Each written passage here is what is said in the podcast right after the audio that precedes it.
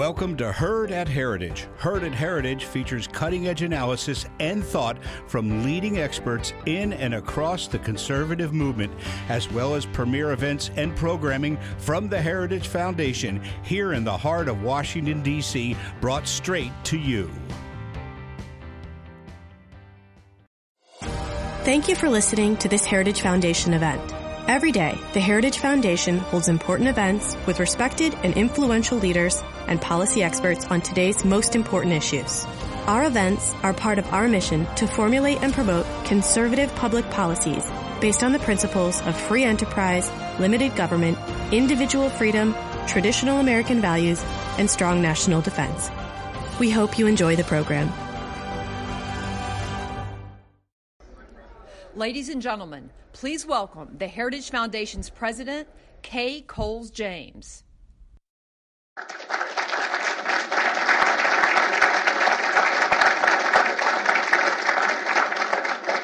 Good morning. Exciting morning, and we have a full house. I want to extend a warm welcome to everyone who is joining us for this very special event, both here and online. Uh, we welcome friends, distinguished guests from the administration, uh, NGOs, policy experts, business representatives, the diplomatic corps. I know we have an amazing field of expertise on Africa in the auditorium joining us today. We've been privileged here at the Heritage Foundation in 2018 to welcome major policy addresses from the highest levels of President Trump's administration. Earlier this year, uh, we had the honor of hosting Secretary of State Mike Pompeo and UN Ambassador Nikki Haley. Today, Heritage is honored to continue our contributions to the most important national policy discussions. We welcome the Honorable John Bolton, Assistant to the President for National Security Affairs. Ambassador Bolton will speak to us on the Trump administration's new Africa strategy. America's global role and foreign policy direction are rapidly expanding in new areas and in new ways. Africa is a direction that before now has not perhaps received the intense attention of the foreign policy community, but that is changing. Political security and economic developments in Africa now reverberate widely in America, Europe, and Asia. How America and the Trump administration approach these developments will reverberate equally widely in promoting safety, security, and prosperity on the African continent. Thank you all for joining us here today to hear Ambassador Bolton to speak on this important topic and U.S. strategy going forward. We look forward to his remarks and then a discussion afterwards with our Executive Vice President, Dr. Kim Holmes. I think that it is fitting that Dr. Holmes introduce uh, Ambassador Bolton today. Dr. Holmes is a former Assistant Secretary of State and one of our leading experts on foreign policy here at Heritage. In addition to working together over the years, Dr. Holmes and Ambassador Bolton have also been longtime friends. I would now like to invite Dr. Holmes, who has known and worked with the ambassador for many years, to offer a warm welcome and introduction. Dr. Holmes.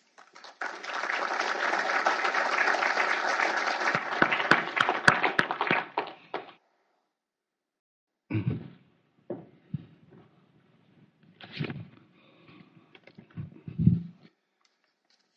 Good morning, everybody. Thank you very much, Kay, for allowing me to introduce uh, my, indeed, my good friend John Bolton and to welcome him to the Heritage Foundation. I'd like to welcome all of you as our guests here this, this morning.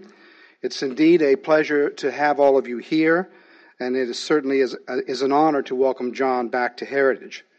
Uh, as Kay mentioned, he is an old friend. I remember well hosting John many years ago uh, when he delivered remarks at the Heritage Foundation on the Bush administration's decision to disassociate from the International Criminal Court. It seems just like yesterday, but it actually was quite a while back. Uh, John and I have indeed been in the trenches uh, for a long time. We served together at the State Department uh, during the Bush administration. And frankly, I can think of no one I would rather see advising President Trump on national security than John Bolton. There is no better advocate for America. He stands up for American interests and American values without apology and without hesitation. Whether defending American interests at the United Nations, as he once did when he was permanent representative to the UN, or today supporting President Trump's agenda now as National Security Advisor, for John Bolton, as he once said in his book of the same title, surrender is not an option. John Bolton knows the insides and outs of government like no one else I know. He is a master not only of details, but of the long plan. You can see his fingerprints all over decisions recently made by the President, and for that we are truly thankful. Today, we welcome him to Heritage yet again to discuss the administration's policy and strategy towards Africa. Africa is a vast, beautiful, and complex continent filled with a rich culture, a rich history, and an entrepreneurial spirit. But is also experiencing many difficult changes and challenges. Some of these are old and echoes of the past. They've been around for a very long time, but some of them are actually quite new. Radical Islamist groups are destabilizing the region. Refugee movements in the north and health emergencies in the central regions are contributing to instability. There are concerns as well over the influence of external powers, such as China and Russia, on the economic, political life of Africans and on the security of the continent. Now, the foreign policy team at the Heritage Foundation follows these developments closely and so we, as well as all of you, our distinguished guests here this morning, are greatly looking forward to Ambassador Bolton's address on Africa. So please now welcome Ambassador John Bolton, the Assistant to the President for National Security Affairs.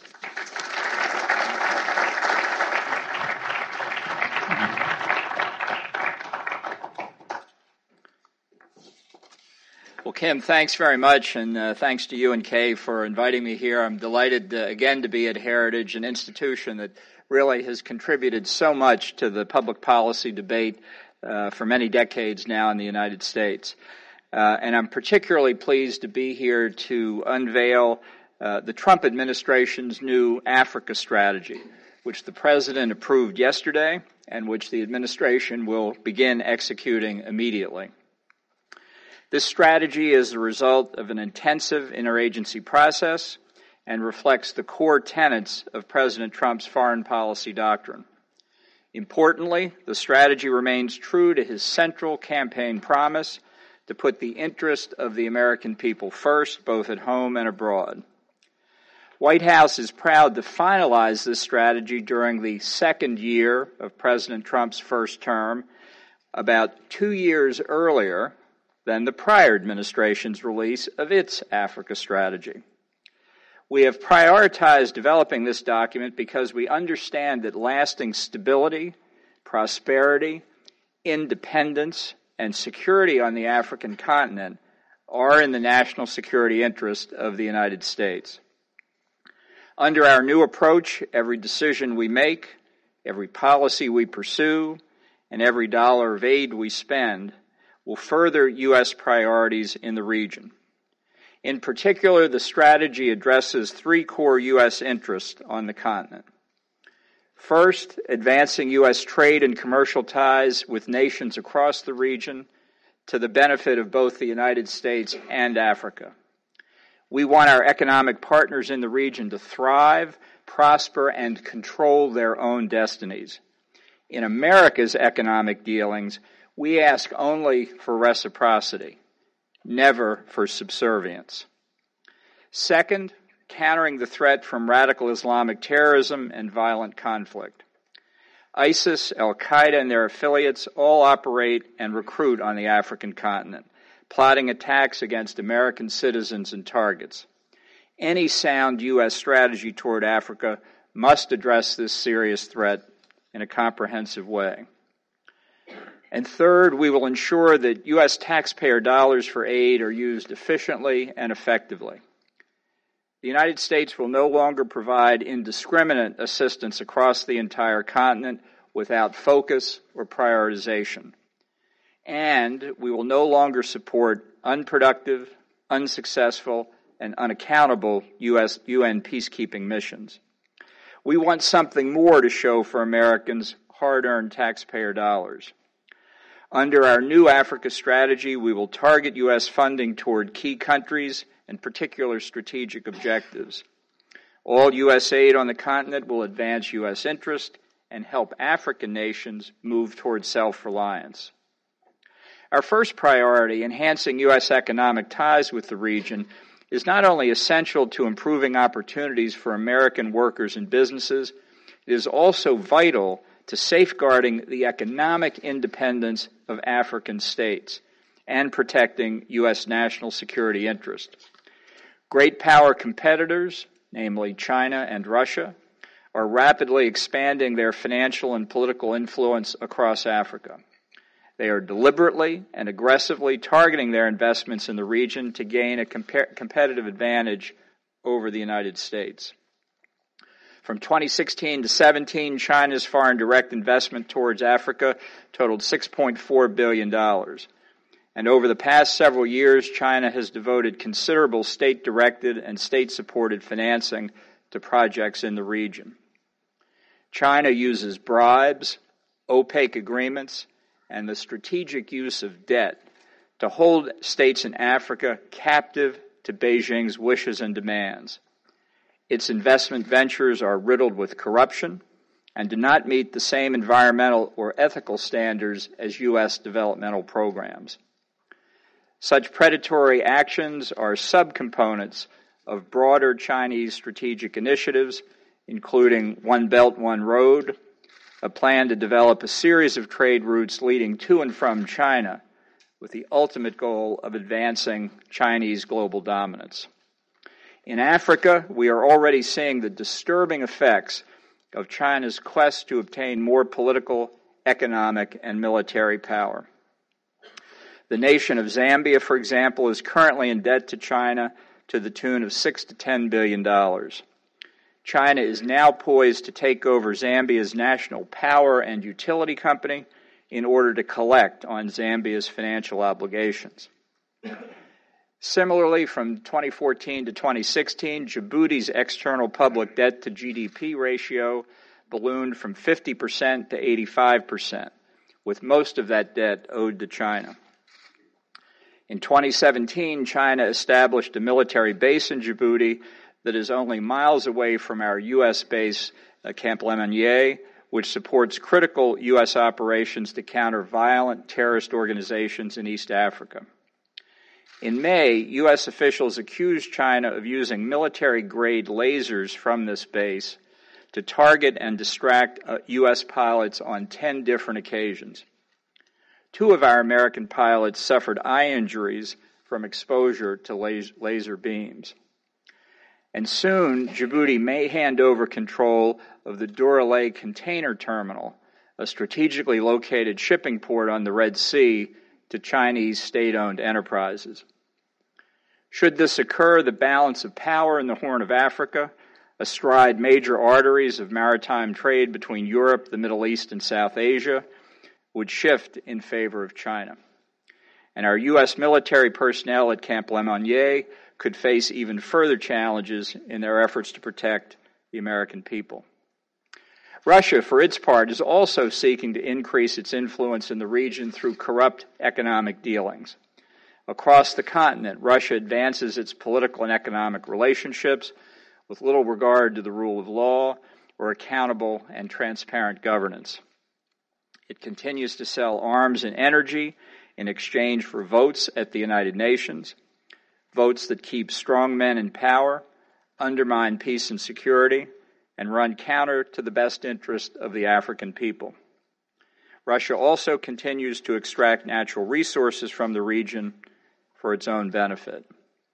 In short, the predatory practices pursued by China and Russia stunt economic growth in Africa, threaten the financial independence of African nations, inhibit opportunities for U.S. investment, interfere with U.S. military operations, and pose a significant threat to U.S. national security interests. Equally concerning at this time, the lack of economic progress in the region has accompanied the proliferation of radical Islamic terrorism and other forms of violent conflict across Africa. Countering these serious threats is the second priority of our new Africa strategy. In recent years, ISIS, Al Qaeda, and other terrorists operating in Africa have increased the lethality of their attacks, expanded into new areas, and repeatedly targeted U.S. citizens and interests. In Mali, JNIM, Jama Nusra al Islam wal Muslimin, uh, which describes itself as an Al Qaeda affiliate, is increasing in strength and has killed and wounded scores of peacekeepers, partner forces, innocent civilians, in addition to kidnapping Westerners and threatening U.S. allies. In Libya, the local ISIS affiliate has found fertile ground to recruit new terrorists and plot attacks against the United States. In South Sudan, an ongoing civil war has ravaged a young nation, displaced millions, and led to the deaths of hundreds of thousands of people. The continuing threat from terrorism and other violent conflicts across the region puts American lives at risk and drains vital American resources. Between 2014 and 2018, the United States provided approximately $3.76 billion in humanitarian aid to South Sudan and refugees in neighboring countries. This number represents only a small amount of the total aid that the United States devotes to Africa. In fact, in fiscal year 2017, the Department of State and USAID provided approximately $8.7 billion in development, security, and food assistance to Africa. In fiscal year 2016, we provided approximately $8.3 billion. Between 1995 and 2006, U.S. aid to Africa was roughly equal to the amount of assistance provided by all other donors combined. Unfortunately, billions upon billions of U.S. taxpayer dollars have not achieved the desired effects. They have not stopped the scourge of terrorism, radicalism, and violence. They have not prevented other powers, such as China and Russia, from taking advantage of African states to increase their own power and influence. And they have not led to stable and transparent governance, economic viability, and increasing development across the region. From now on, the United States will not tolerate this long standing pattern of aid without effect, assistance without accountability, and relief without reform. Instead, we are pursuing a new path, one that we hope finally gets results. Americans are a generous people, but we insist that our money is put to good use. Our third priority, therefore, is ensuring that all U.S. assistance dollars sent to Africa are used efficiently and effectively to advance peace, stability, independence, and prosperity in the region. Here are some of the specific bold actions we will take under our new strategy to address the three priority areas I've just highlighted. To expand our economic relationships in the region, we are developing a new initiative called Prosper Africa, which will support U.S. investment across the continent, grow Africa's middle class, and improve the overall business climate in the region. In addition, we will encourage African leaders to choose high quality, transparent, inclusive, and sustainable foreign investment projects, including those from the United States. We will leverage our expanded and modernized development tools to support access to financing and provide strong alternatives to external state directed initiatives. America's vision for the region is one of independence, self reliance, and growth, not dependency, domination, and debt. We want African nations to succeed, flourish, and remain independent in fact and not just in theory. In the coming years and months, we also intend to pursue modern, comprehensive trade agreements on the continent that ensure fair and reciprocal exchange between the United, Nation, United States and the nations of Africa. We will begin these negotiations on a bilateral basis and focus on creating mutually beneficial partnerships. Our new economic initiatives in Africa will help support American jobs and expand market access for U.S. exports while promoting sustainable growth in African countries. We will focus our economic efforts on African governments that act with us as strategic partners and which are striving toward improved governance and transparent business practices. As our partner nations develop economically, they will be better prepared to address a range of security threats, including terrorism and militant violence. Under our new strategy, we will also take several additional steps to help our African friends fight terrorism and strengthen the rule of law. We will assist key African governments in building the capacity of partner forces and security institutions to provide effective and sustainable security and law enforcement services to their citizens. Our goal is for the nations of the region to take ownership over peace and security in their own neighborhood. The G5 Sahel Joint Force, comprised of Mauritania, Niger, Chad, Burkina Faso, and Mali, which the United States supports, is a great example of the enormous potential for African joint security cooperation. The G5 Sahel Joint Force is seeking to build regional capability to combat terrorism, transnational organized crime, and human trafficking in the Sahel. As this force gains capacity, G5 countries must remain in the driver's seat. This initiative cannot be outsourced to the UN for funding and other support. We want to see more cooperative uh, regional security organizations like these emerge around the world. As part of our new Africa strategy, the United States will also reevaluate its support for UN peacekeeping missions. We will only back effective and efficient operations that we will seek to streamline, reconfigure, or terminate missions that are unable to meet their own mandate or facilitate lasting peace. Our objective is to resolve conflicts, not freeze them in perpetuity. And we will not provide legitimacy to missions that give large payouts to countries sending poorly equipped soldiers who provide insufficient protection to vulnerable populations on the ground. The sexual exploitation and abuse by UN peacekeepers of the very populations that they were sent to protect has been and remains completely unacceptable.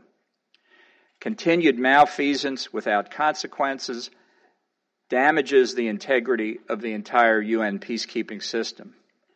If we are truly committed to protecting innocent life uh, in conflict zones, then we must insist on accountable, robust, and effective peacekeeping operations. In April, the United States did just that regarding the decades old UN peacekeeping mission in the Western Sahara. We demanded a six month rather than an annual renewal period for the mission, and we insisted on a stronger, more effective mandate tied to substantive political progress. Because of our actions, the parties to the conflict in key neighboring countries agreed to meet for the first time since 2012.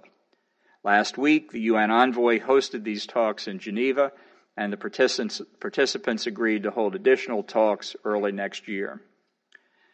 Moving forward, we will also ensure that bilateral U.S. security assistance targets nations that act as responsible regional stakeholders and nations where state failure or weakness would pose a direct threat to the United States and our citizens. We want to use American dollars in the most efficient way to protect the interests of the American people. Accordingly, we will make certain that all aid to the region, whether for security, humanitarian, or development needs, advances these U.S. interests. Countries that receive U.S. assistance must invest in health and education, encourage accountable and transparent governments, support fiscal transparency, and promote the rule of law. The administration will not allow hard earned taxpayer dollars to fund corrupt autocrats who use the money to fill their coffers at the expense of their people or commit gross human rights abuses. For example, the United States is now reviewing its assistance to South Sudan to ensure that our aid does not prolong the conflict or facilitate predatory behavior. We will not provide loans or more American resources to a South Sudanese government led by the same morally bankrupt leaders who perpetuate the horrific violence and immense human suffering in South Sudan. The administration is also developing a new foreign assistance strategy to improve the effectiveness of American foreign aid worldwide. American foreign assistance was originally designed to counter the Soviet Union during the Cold War and most recently to fight terrorism after 9 11.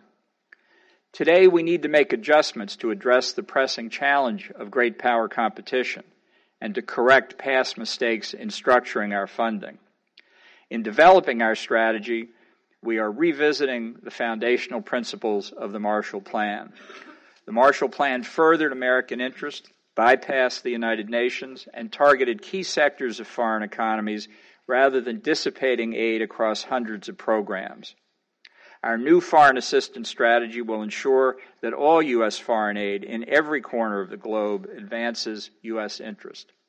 Our goal is to move recipient states towards self reliance and prevent long term dependency.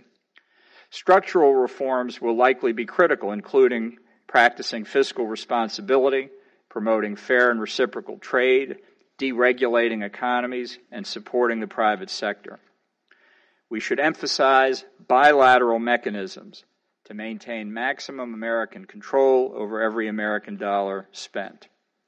Less needy recipients should graduate from foreign assistance, and assistance should decline to countries and organizations making poor policy choices. In addition, we should target resources toward areas where we have the most impact to ensure efficient use of taxpayer dollars. Countries that repeatedly vote against the United States in international forums or take actions counter to U.S. interest should not receive generous American foreign aid. The United States will respect the independence of other nations in providing humanitarian security and development assistance. We are not among those powers that pursue dollars for dependency. However, we draw the line at funding causes that harm our interests and our citizens. Around the world, the United States seeks partners who are self reliant, independent, and strong. Nations that respect the interests of their people, the rights of their neighbors, and the principle of fairness and reciprocity in all agreements.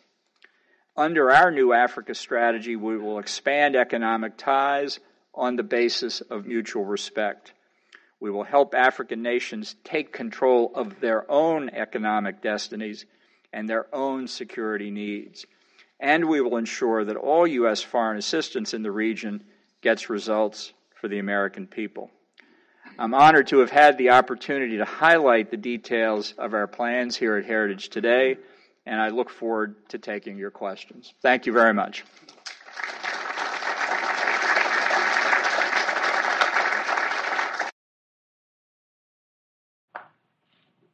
have a seat there. Well, thank you very much for that, uh, John. It was when we first heard that uh, you were actually working on a larger Africa strategy, we were very pleased to hear that because we've long argued here that Africa does not get the attention it needs, or when it does get the attention from the administration, it very often ends up uh, pursuing policies that not only do not improve things, but actually in some cases make them worse. And so, tackling Africa and from the point of view of the uh, of the, the principles that you outlined there was really was something we really welcome and, and doubly happy that you decided to come here and share uh, the president's new strategy at the Heritage Foundation. Um, we were here. There's any points you wish to elaborate on or extrapolate on, uh, this is uh, this is your time, uh, so you can jump in at any moment. Um, but to get things started, I thought I would ask you to uh, comment a little bit more on the strategic competition you mentioned regarding China and Russia, uh, particularly the approach of China is multifaceted. It's, it's cutting across the entire range of national and international security and economic policy, trade, uh, foreign aid, and the like. And, and so, as you rightly pointed out, we need a broad, holistic response to that. Uh, if you could uh, say a little bit more about all the tools that you have at your disposal uh, for U.S. policy. But if you also could, at some point, uh, talk about what is the impact on the U.S. military activities, military presence, and, and the military security, even in terms of the assistance that we provide uh, to some of the countries, uh, either for military or for ter- counterterrorism purposes. Well, you know, one of the uh, one of the reasons that I've been uh, interested in Africa for some time is my my first real job in the government was at the U.S. Agency for International Development in the Reagan administration, and I uh, I traveled uh, among other places to Zimbabwe just a few years after uh, the the uh, end of the real independence of Zimbabwe, the end of white rule, and the beginning of of self government there, and it was it's a fascinating time. It didn't work out so well for a lot of reasons. Hopefully, we're in a new era now. But uh, this, this, the, the continuation of these kinds of governance problems uh, was something that always drew my attention. As I was mentioning to you and Kay uh, a little bit earlier, uh, being at the UN in New York and talking to African ambassadors about the, uh, their their vision of, uh, of for their own countries and for Africa was something that that also was, uh, I found, quite fascinating. But within the U.S. government, it is fair to say, whether it's Republican or Democratic administrations alike, it's often been difficult to get people to focus on it. There are always competing priorities. Uh, and uh, but now I think uh, precisely because of the uh, very well thought out, very comprehensive intervention of China uh, in the continent of Africa, in other places around the world too, uh, with a program that is uh, very systematically designed to tilt whole regions of the world, and particularly mineral resource rich areas, in China's direction. That uh, this is a very important point for the United States and the West as a whole to wake up. Um, we need to, we need to foster, uh, as I said a few moments ago, independence for African countries. The United States uh, although our adversaries for decades have called us an imperial power, we're probably the least imperial great power in the history of the world. Uh, our interest uh, doesn't doesn't uh, match any uh, uh, prior power throughout history of comparable size and influence. but that's not the view of some of the great powers we are competing with in the world today. So we really have an opportunity here, I hope, for a debate and discussion in the United States about shaping relations with Africa uh, to the mutual advantage of the African countries on the one hand and the United States on the other. It's a very different view than I think some of our competitors hold. So whether it's uh, in the economic field, Prosper Africa is not an aid program. It's uh, it's based. The idea is based on trade and investment uh, in the security field because of the threats that we see really across the African continent, uh, and in the political space as well. Uh, there's some real opportunities here. Now, resources from the U.S. government are constrained. There's no doubt about it. We're certainly looking for all the opportunities we can. I, I think if you're going to have a comprehensive strategy, and I mentioned our foreign aid review, which is very near completion, uh, that implies changes in allocations and directions. Uh, otherwise, you're just pursuing the path you pursued the year before endlessly. That doesn't amount to a strategy, that just amounts to bureaucracy uh, repeating itself. But uh, uh, hopefully, with, with the strategy that the President has just approved, we can have that kind of conversation to give Africa the priority in American strategic thinking that I think the administration believes it deserves. You've mentioned the uh, ongoing or the uh, review of foreign assistance program that's that's currently happening. Uh, reforming the foreign aid program is something that we here at Heritage have been looking at for decades. We've been talking about the importance of having conditionality applied to the aid, focusing more on developing civil society and free markets and economic freedom rather than government to government assistance, which ends up propping up corrupt regimes very often. Um, could you say, can you give us a forecast of what is happening with that review? But in particular, from uh, our, our interest here is is there any thought about what will change in terms of the purpose and mission and structure of AID uh, as the main administrator of these programs? Right.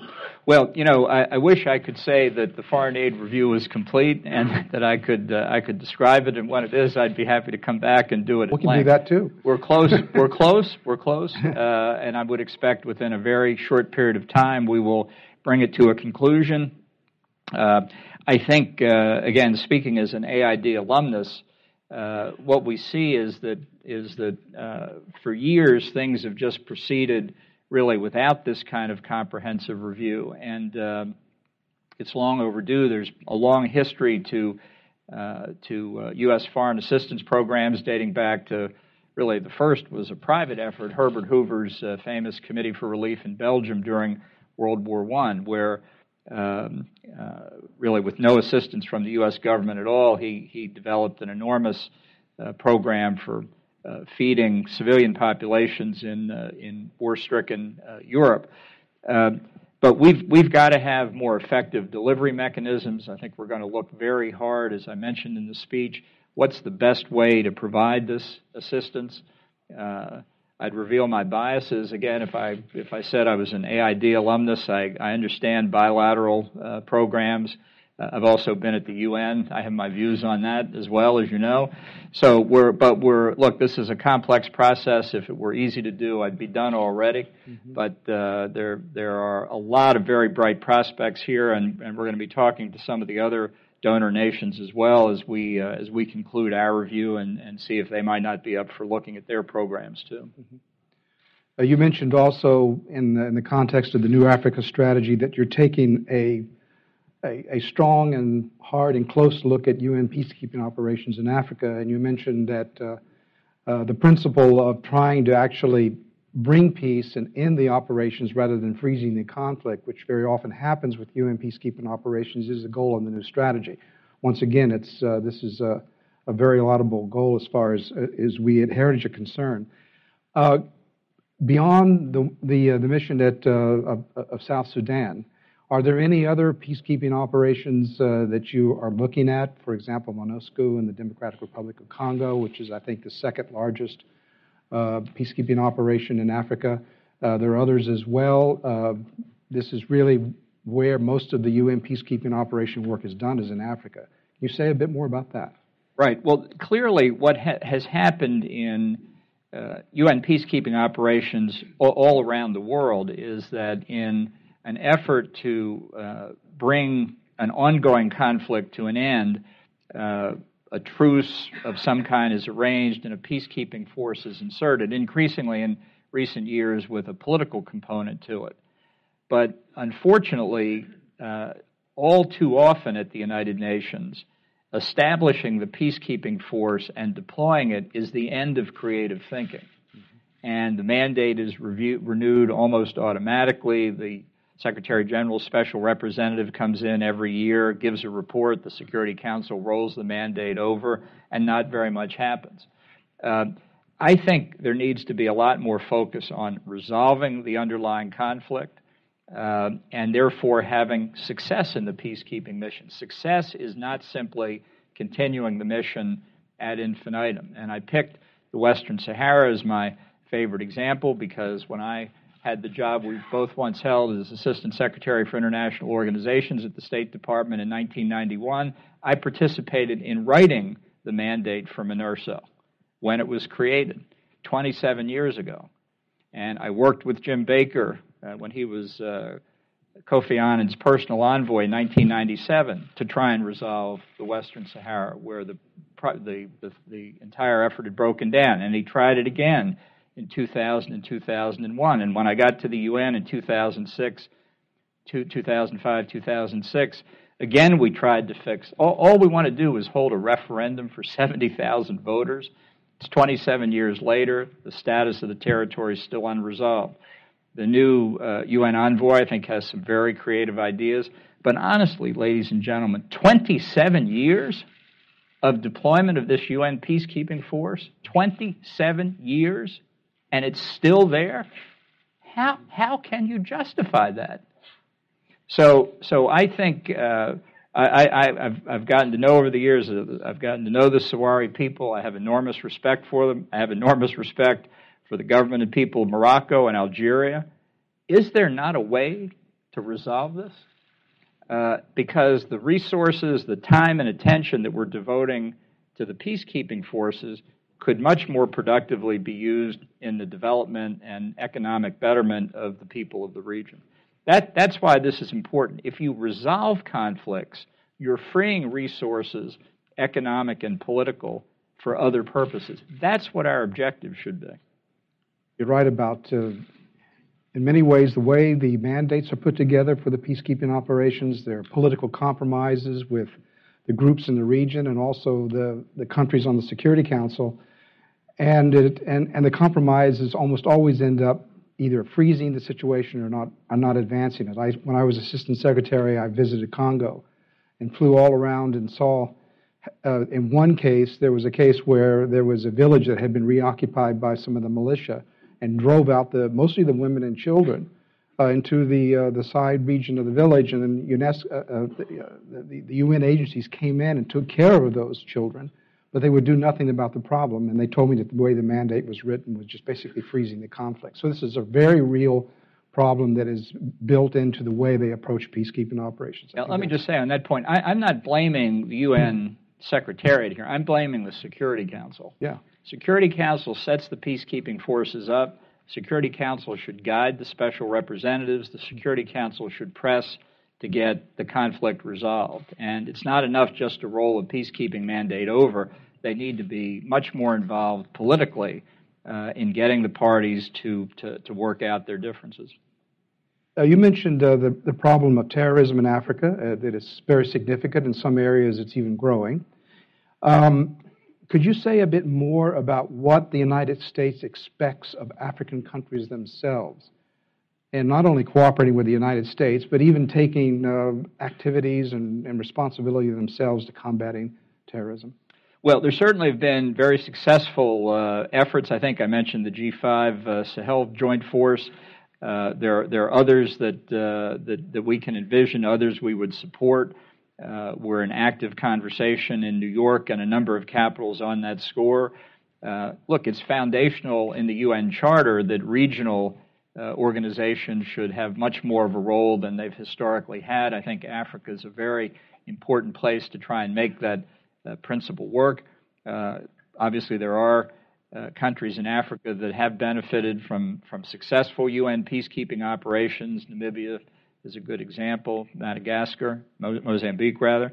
Uh, but uh, I think now it's time for African governments to take the lead themselves and do more of that. We'd love to encourage and support that uh, uh if the circumstances are right.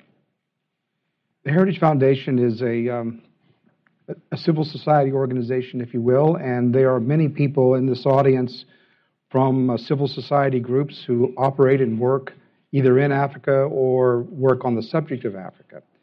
And um, I'm sure that many of them are interested in what uh, they could do or should be doing differently in terms of civil society support uh, for helping the African people that would be complementary to what you're trying to do with your new Africa strategy.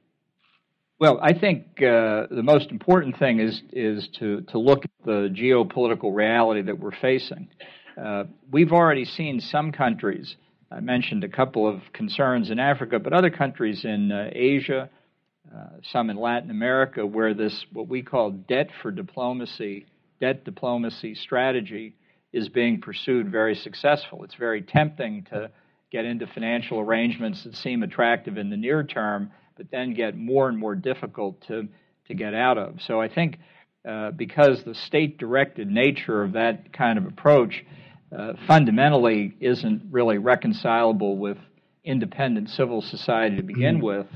Uh, I think non governmental organizations and others uh, should be aware of that and should be advising their uh, partners in Africa of the risks involved when, when these kinds of proposals are made. Because not only will it squeeze the independence of African countries, it will squeeze the space available for civil society inevitably. Well, we have, uh, you've been hearing for many years the mantra towards Africa trade, not aid. And uh, you mentioned both trade and aid in your remarks. And uh, there are many U.S. Uh, companies that probably would like to invest more in Africa. Uh, they're not sure of the trade environment, the legal environment. Most importantly, they're not sure of the security and political environment. Uh, if, you, if we wish to try to engage Africa more, not only at a civil society, but at an economic and financial levels in order to counter what China is doing, uh, what uh, can we be saying to American corporations or investors, uh, in addition to what you mentioned a minute ago about civil society groups, uh, that you would be working on to try to increase, increase a better, more friendly environment for U.S. investment in Africa? Well, I think the policy environment is uh, is obviously the, the most important, and I think that uh, uh, that that really is a fundamentally within the control of the African countries themselves. Uh, the more the more open they are, uh, really to competitive foreign investment, not tied to one country or one particular program, the more likely uh, foreign investors are likely to come in. In the United States, we've certainly added to our capacity to help American investors uh, through major improvements, I think, in OPIC, the Overseas Private Investment uh, Corporation, with new authorities, with the Millennium Challenge Corporation. There are a lot of possibilities here that didn't exist when I was at AID, and I think those are all things from an American business point of view that really ought to point them in the direction of places where they're supply chain can be safer uh, and less susceptible to uh, to uh, political manipulation as it is in many countries where we've invested now. Uh, both you and uh, and I, in the discussion here, we've made reference to a couple of times to the the different approach that you're trying to take with Africa, how it differs from past approaches. Uh, not to put you on the spot, but maybe I can. what do you think in the past has been the sort of central conceptual mistake that administrations have made in the past or Americans make when they look towards Africa. Uh, I know there's a lot of different aspects to, to the, the policies that you're talking about, but if uh, you sort of leave, raise it to the strategic level, and, and what do we have done wrong in the, in the past when we think about Africa? Well, I think uh, too many administrations, and you know, look, it's a, it's, a, it's a bipartisan problem have have looked at Africa and said, you know, uh, they wouldn't necessarily put it this way, but they'd say it's not strategically important to the United States. I can remember uh, an assistant secretary of African Affairs in one administration which I served. I'll, I'll leave that vague so I don't don't embarrass him. But once told me a story how he had had a uh, consultation with his Japanese opposite number, the assistant secretary equivalent there for Africa. And they had both quickly agreed that in the list of regional bureaus in the Foreign Ministry in Japan and the State Department in Washington, Africa was the lowest ranking priority of all the regional bureaus. And I think if you start with that proposition, the conclusion's pretty obvious. I just think the proposition is wrong. Africa is incredibly important to the United States. Uh, if we didn't understand it before, uh, the competition posed by China and Russia, among others, should highlight it for us, which is why I do think this is a potential turning point in American understanding of what's at stake for us, not just for Africa, but for the United States in African affairs. So that uh, as we address this, I think uh, there, there should be a new openness on both sides to understanding what's at risk here uh, and why it's to our advantage to update our understanding of what the priority is for the United States. Well, one of the, the main themes of your speech, and, and, the president makes this point time and time again, is, is that American foreign policy should serve the interests of the American people and our values. And the interesting thing I at least struck me about the way that you were laying out the, the strategy is, is that yes, uh, it suits our interests, uh, it suits our values, but it's also good for Africans too. Uh, as a matter of fact, it's just more effective in actually combating the problems that the Africans themselves face, whether it's terrorism, economic development, or a lack of freedom. And I mean, this has been this has the, been the formula, of, of, in my opinion, of American genius uh, of, of, our foreign policy over the last decades. Uh, and uh, it's sort of a recentering, of the way I see it, of, of American foreign policy in a traditional way that we have looked at our interests in the past. And and can you say about how the uh, in your con- conversations with the president and uh, his approach to American interests. He has said elsewhere Uh, he's actually talked with our European allies in terms of burden sharing, but this is not really the context that you're putting this uh, in. Can you say a bit more about how the, the president's own vision of his new foreign policy fits into what you're doing? Right. Well, you know, I'm sure people in this room probably know the uh, the famous uh, alibi lines, I guess that uh, that people use, and it's it has become sort of a joke when somebody says the check's in the mail. You know, you know the check's not in the mail. Uh, when somebody says I'm from the government and I'm here to help, that's an instant warning that you better uh, get, put your hand on your wallet. Uh, this is not really about. I think the conceptual mistake uh, that has been made before is that talking about the U.S. relationship with Africa is talking about how we're going to help Africa. Uh, I think the president's transactional history of making deals that are mutually beneficial, because you don't make many successful investments unless the people on the other side of the transaction get something out of it true, uh, uh, is is something that should encourage uh, African governments and those that want to see a higher level of relations between the United States and Africa to see what's possible. Uh, because if it's uh, a little straight talking among friends about what's beneficial on both sides, you're much more likely to get a successful outcome than pretending that it's a one sided relationship. Well, unfortunately, we have run out of time. Ambassador Bolton, it's uh, a pleasure to have you here again, and thank you for coming. I know you have a, a lot on your schedule today. Uh, so I'd uh, like to uh, ask everyone to join me in a round of applause uh, to thank uh, Ambassador Bolton. Very much. Thank you. Go ahead. Thank you very much. Thank you very much. Thank you. Can I ask everyone to please remain seated just for a moment, please?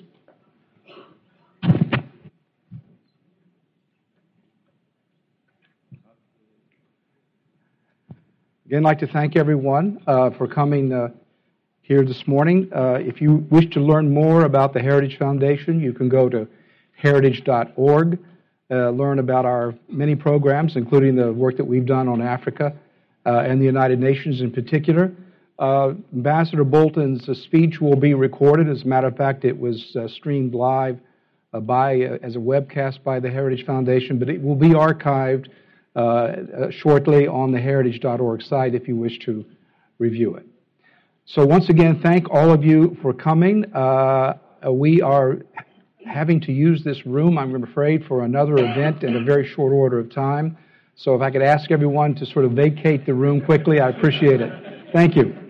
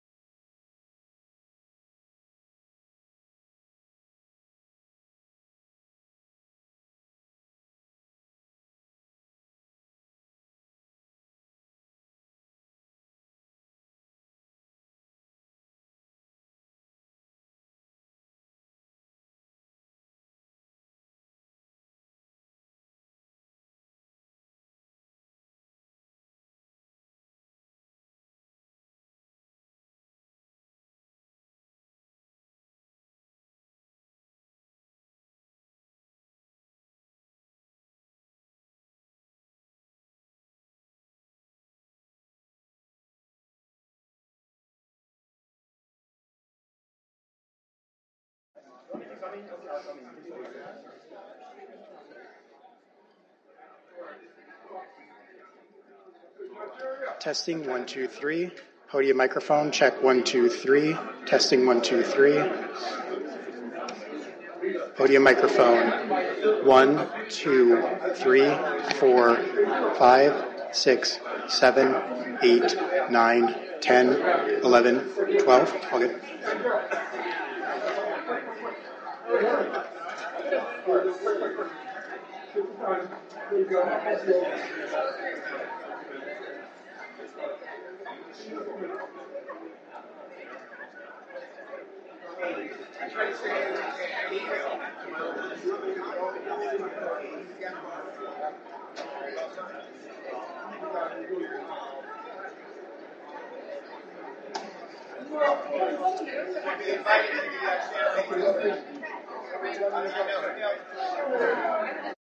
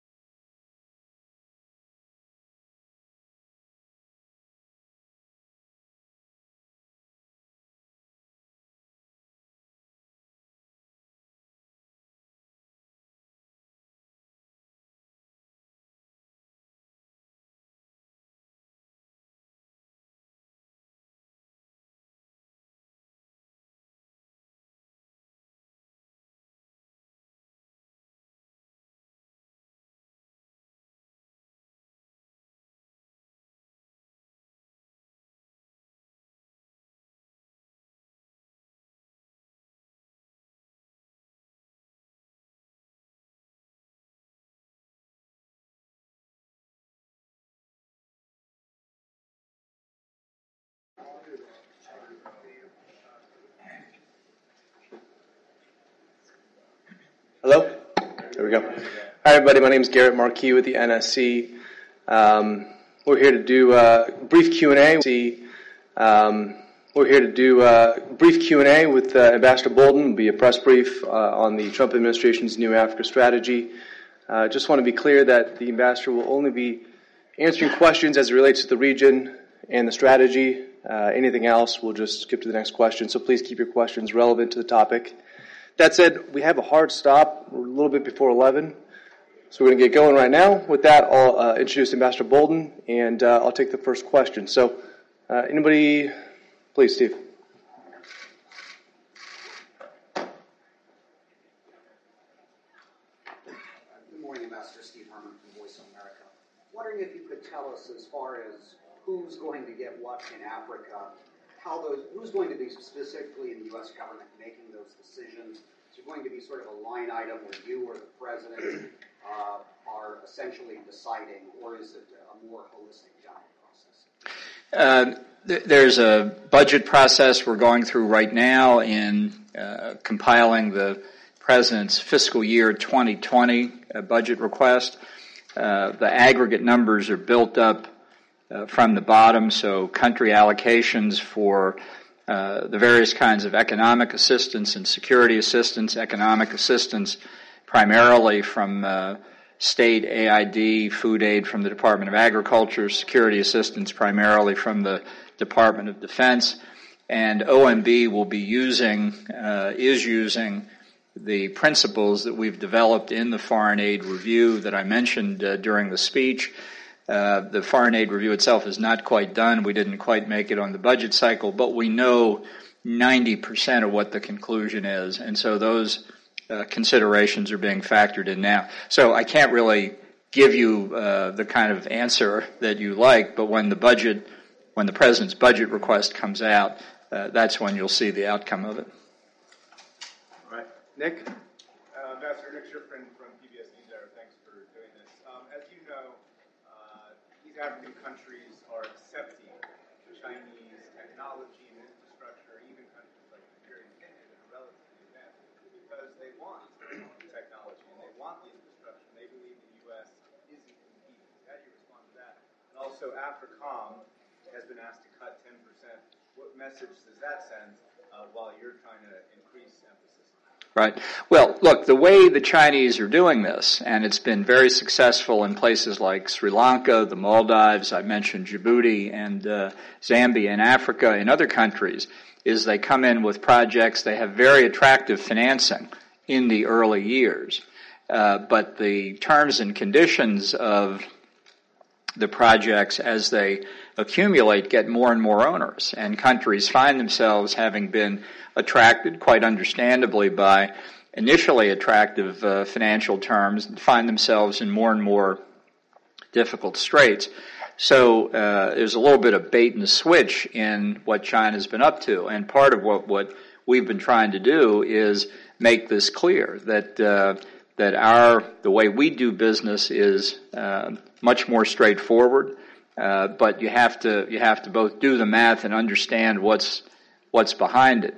Uh, and I think it, it's not not that they need any help from us. They the uh, developing countries all over the world are increase, increasingly worried uh, about this Chinese approach. I think you saw it very graphically recently at the uh, APEC meeting in Port Moresby in Papua New Guinea, where the vice president represented the United States. Um, and I think you're going to see more of that across Africa. So this is part of the reason that we felt that we needed to make it clear that the United States did have a high priority on Africa. We approach it very differently than our peer competitors do. Yeah, look, uh, the, the military is reallocating budgets uh, on a worldwide basis to try and meet uh, a growing range of threats. That's why I emphasize in the speech things like the G5 Sahel Joint Force. What we'd like to do is empower the African countries to do more of their own security, to do it in coordination with one another. They're the ones who know the neighborhood, rather than have the deployment of uh, American forces who are comparatively very well paid and um, uh, well equipped. uh, we're not going to be in a position, as, as, we're not in the Middle East, where you've seen uh, rotation of forces away to the Pacific and other places. Uh, but our, uh, but those kinds of decisions don't reflect a lack of priority. They reflect, I think, a changing way of uh, trying to do business to give uh, the help that we're uniquely capable of giving to the countries that want it. Jessica? Yeah. No, no, I'm behind you actually.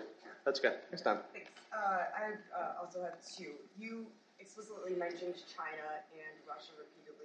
Uh, on the first one, the president called off his meeting with Vladimir Putin recently where they might have talked about some of these issues.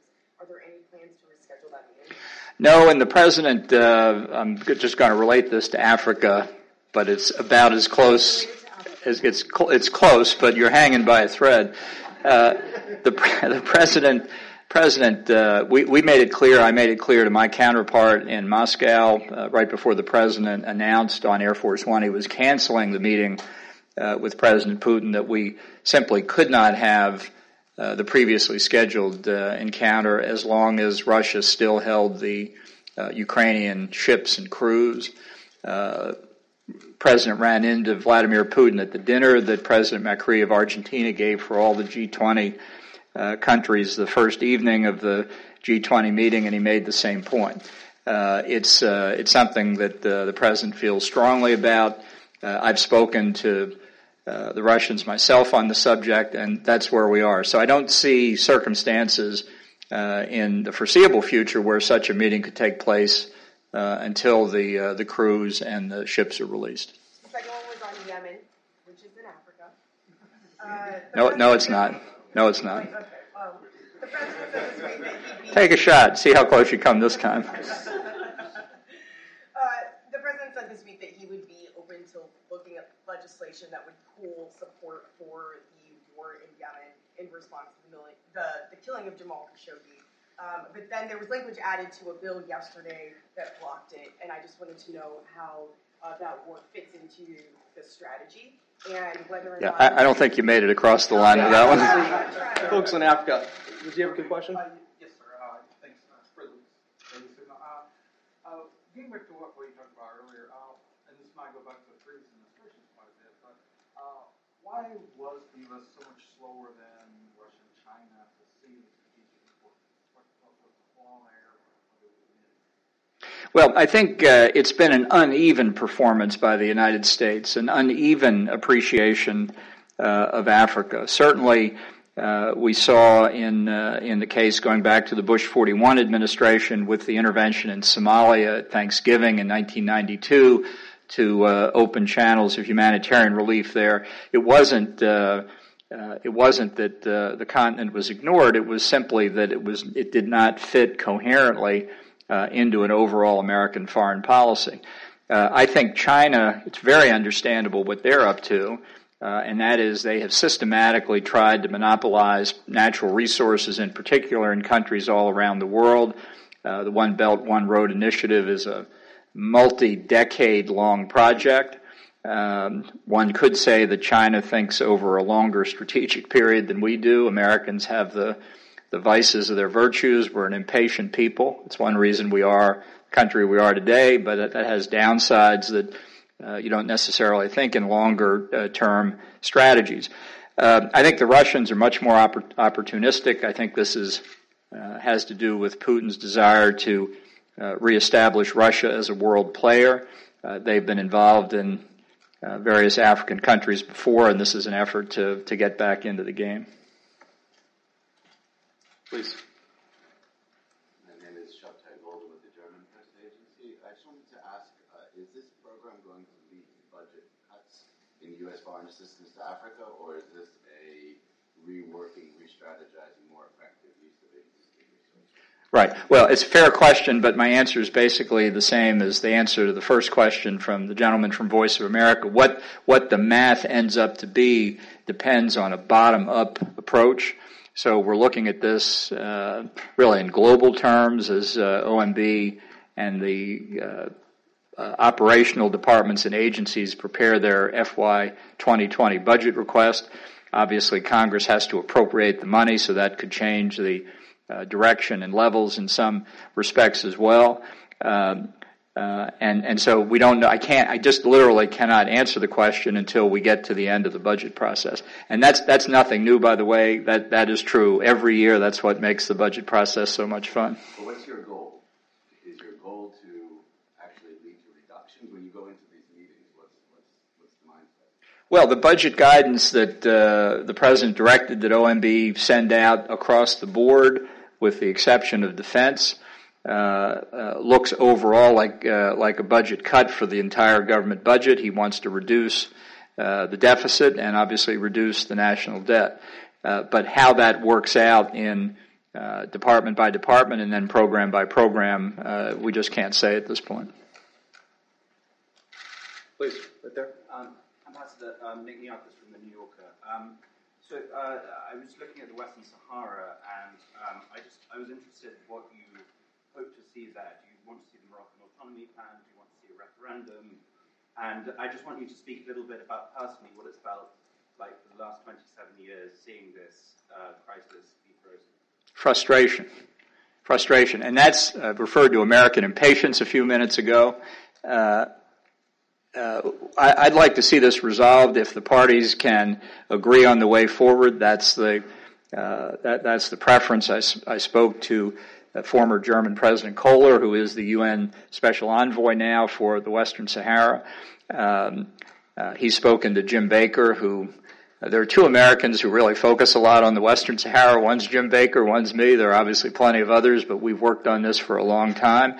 Uh, I think uh, you have to think of the people of the Western Sahara. Think of the Sahrawis, uh, many of whom are still in refugee camps near Tindouf in the Sahara Desert that we need to allow these people and their children to get back and have normal lives. So I think there should be intense pressure on everybody involved to see if they can't work it out. Uh, you know, being being an American, I favor voting, but uh, there are you know there this this is uh, this is obviously a long-standing dispute going back to the uh, in the as uh, after Franco's death when Spain's control over the colonial areas disappeared. So um, uh, after 27 years, I don't uh, I don't get impatient on a daily basis. I just get impatient when I think about it. Uh, and I'm hoping that uh, President Kohler can, can bring this together. Please. Neil McCabe, One American News. Sir, uh, many in Congress, uh, particularly Senator Rand Paul, have blocked the Pentagon from moving the headquarters of Africa Command from Kelly Barracks in Stuttgart to Africa there would be advantages to having Africa Command in Africa. Would you or the administration support moving it there?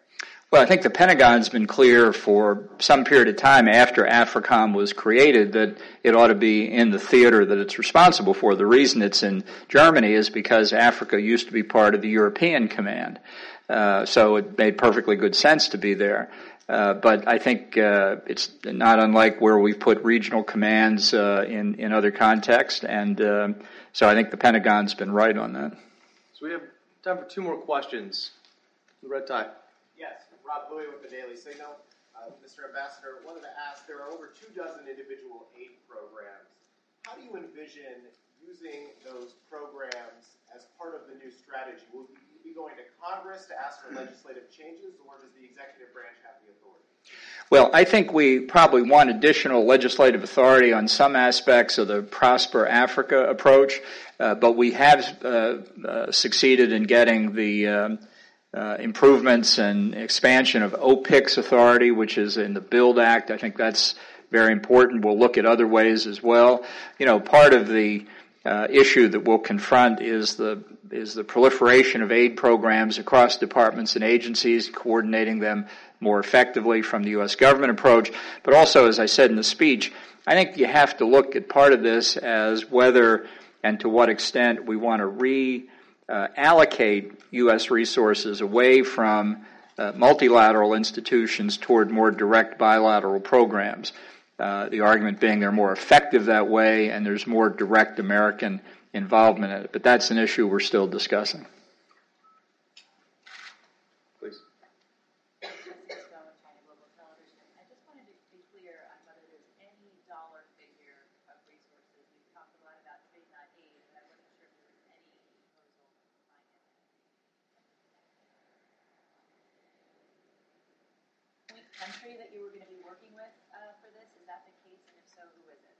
Well, I think there are going to be several countries we're looking at. In particular, we're in discussion with uh, a number of African governments now, and, and, I might say other governments around the world on uh, the, uh, the, the foreign aid review.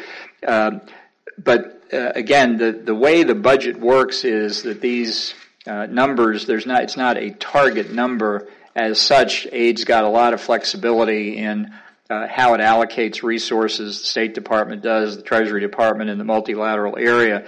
So people are working through all these changes that we've announced. Uh, some we haven't announced, but the consequences of the foreign aid review as well as OMB's budget guidance. And we're at a point where uh, the president's uh, request to Congress will go up, uh, you know, knock on wood, sometime in January, which is when it's supposed to go up. Uh, and, and that's when all of this will be uh, answerable in the public domain. We have time for one more question. Please, back there. Because I give short answers. Elizabeth McLaughlin with ABC News. Do you expect the president to go visit Africa? I know his, uh, the First Lady made a visit.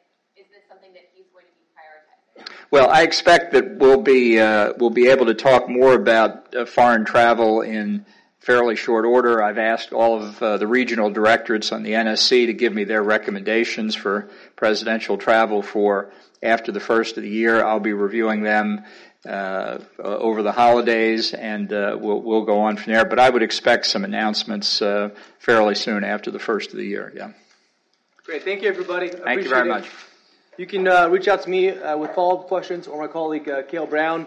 The transcript will be uh, online on the uh, White House website uh, soon from today's remarks. And if there's anything else, be in touch. Thank you.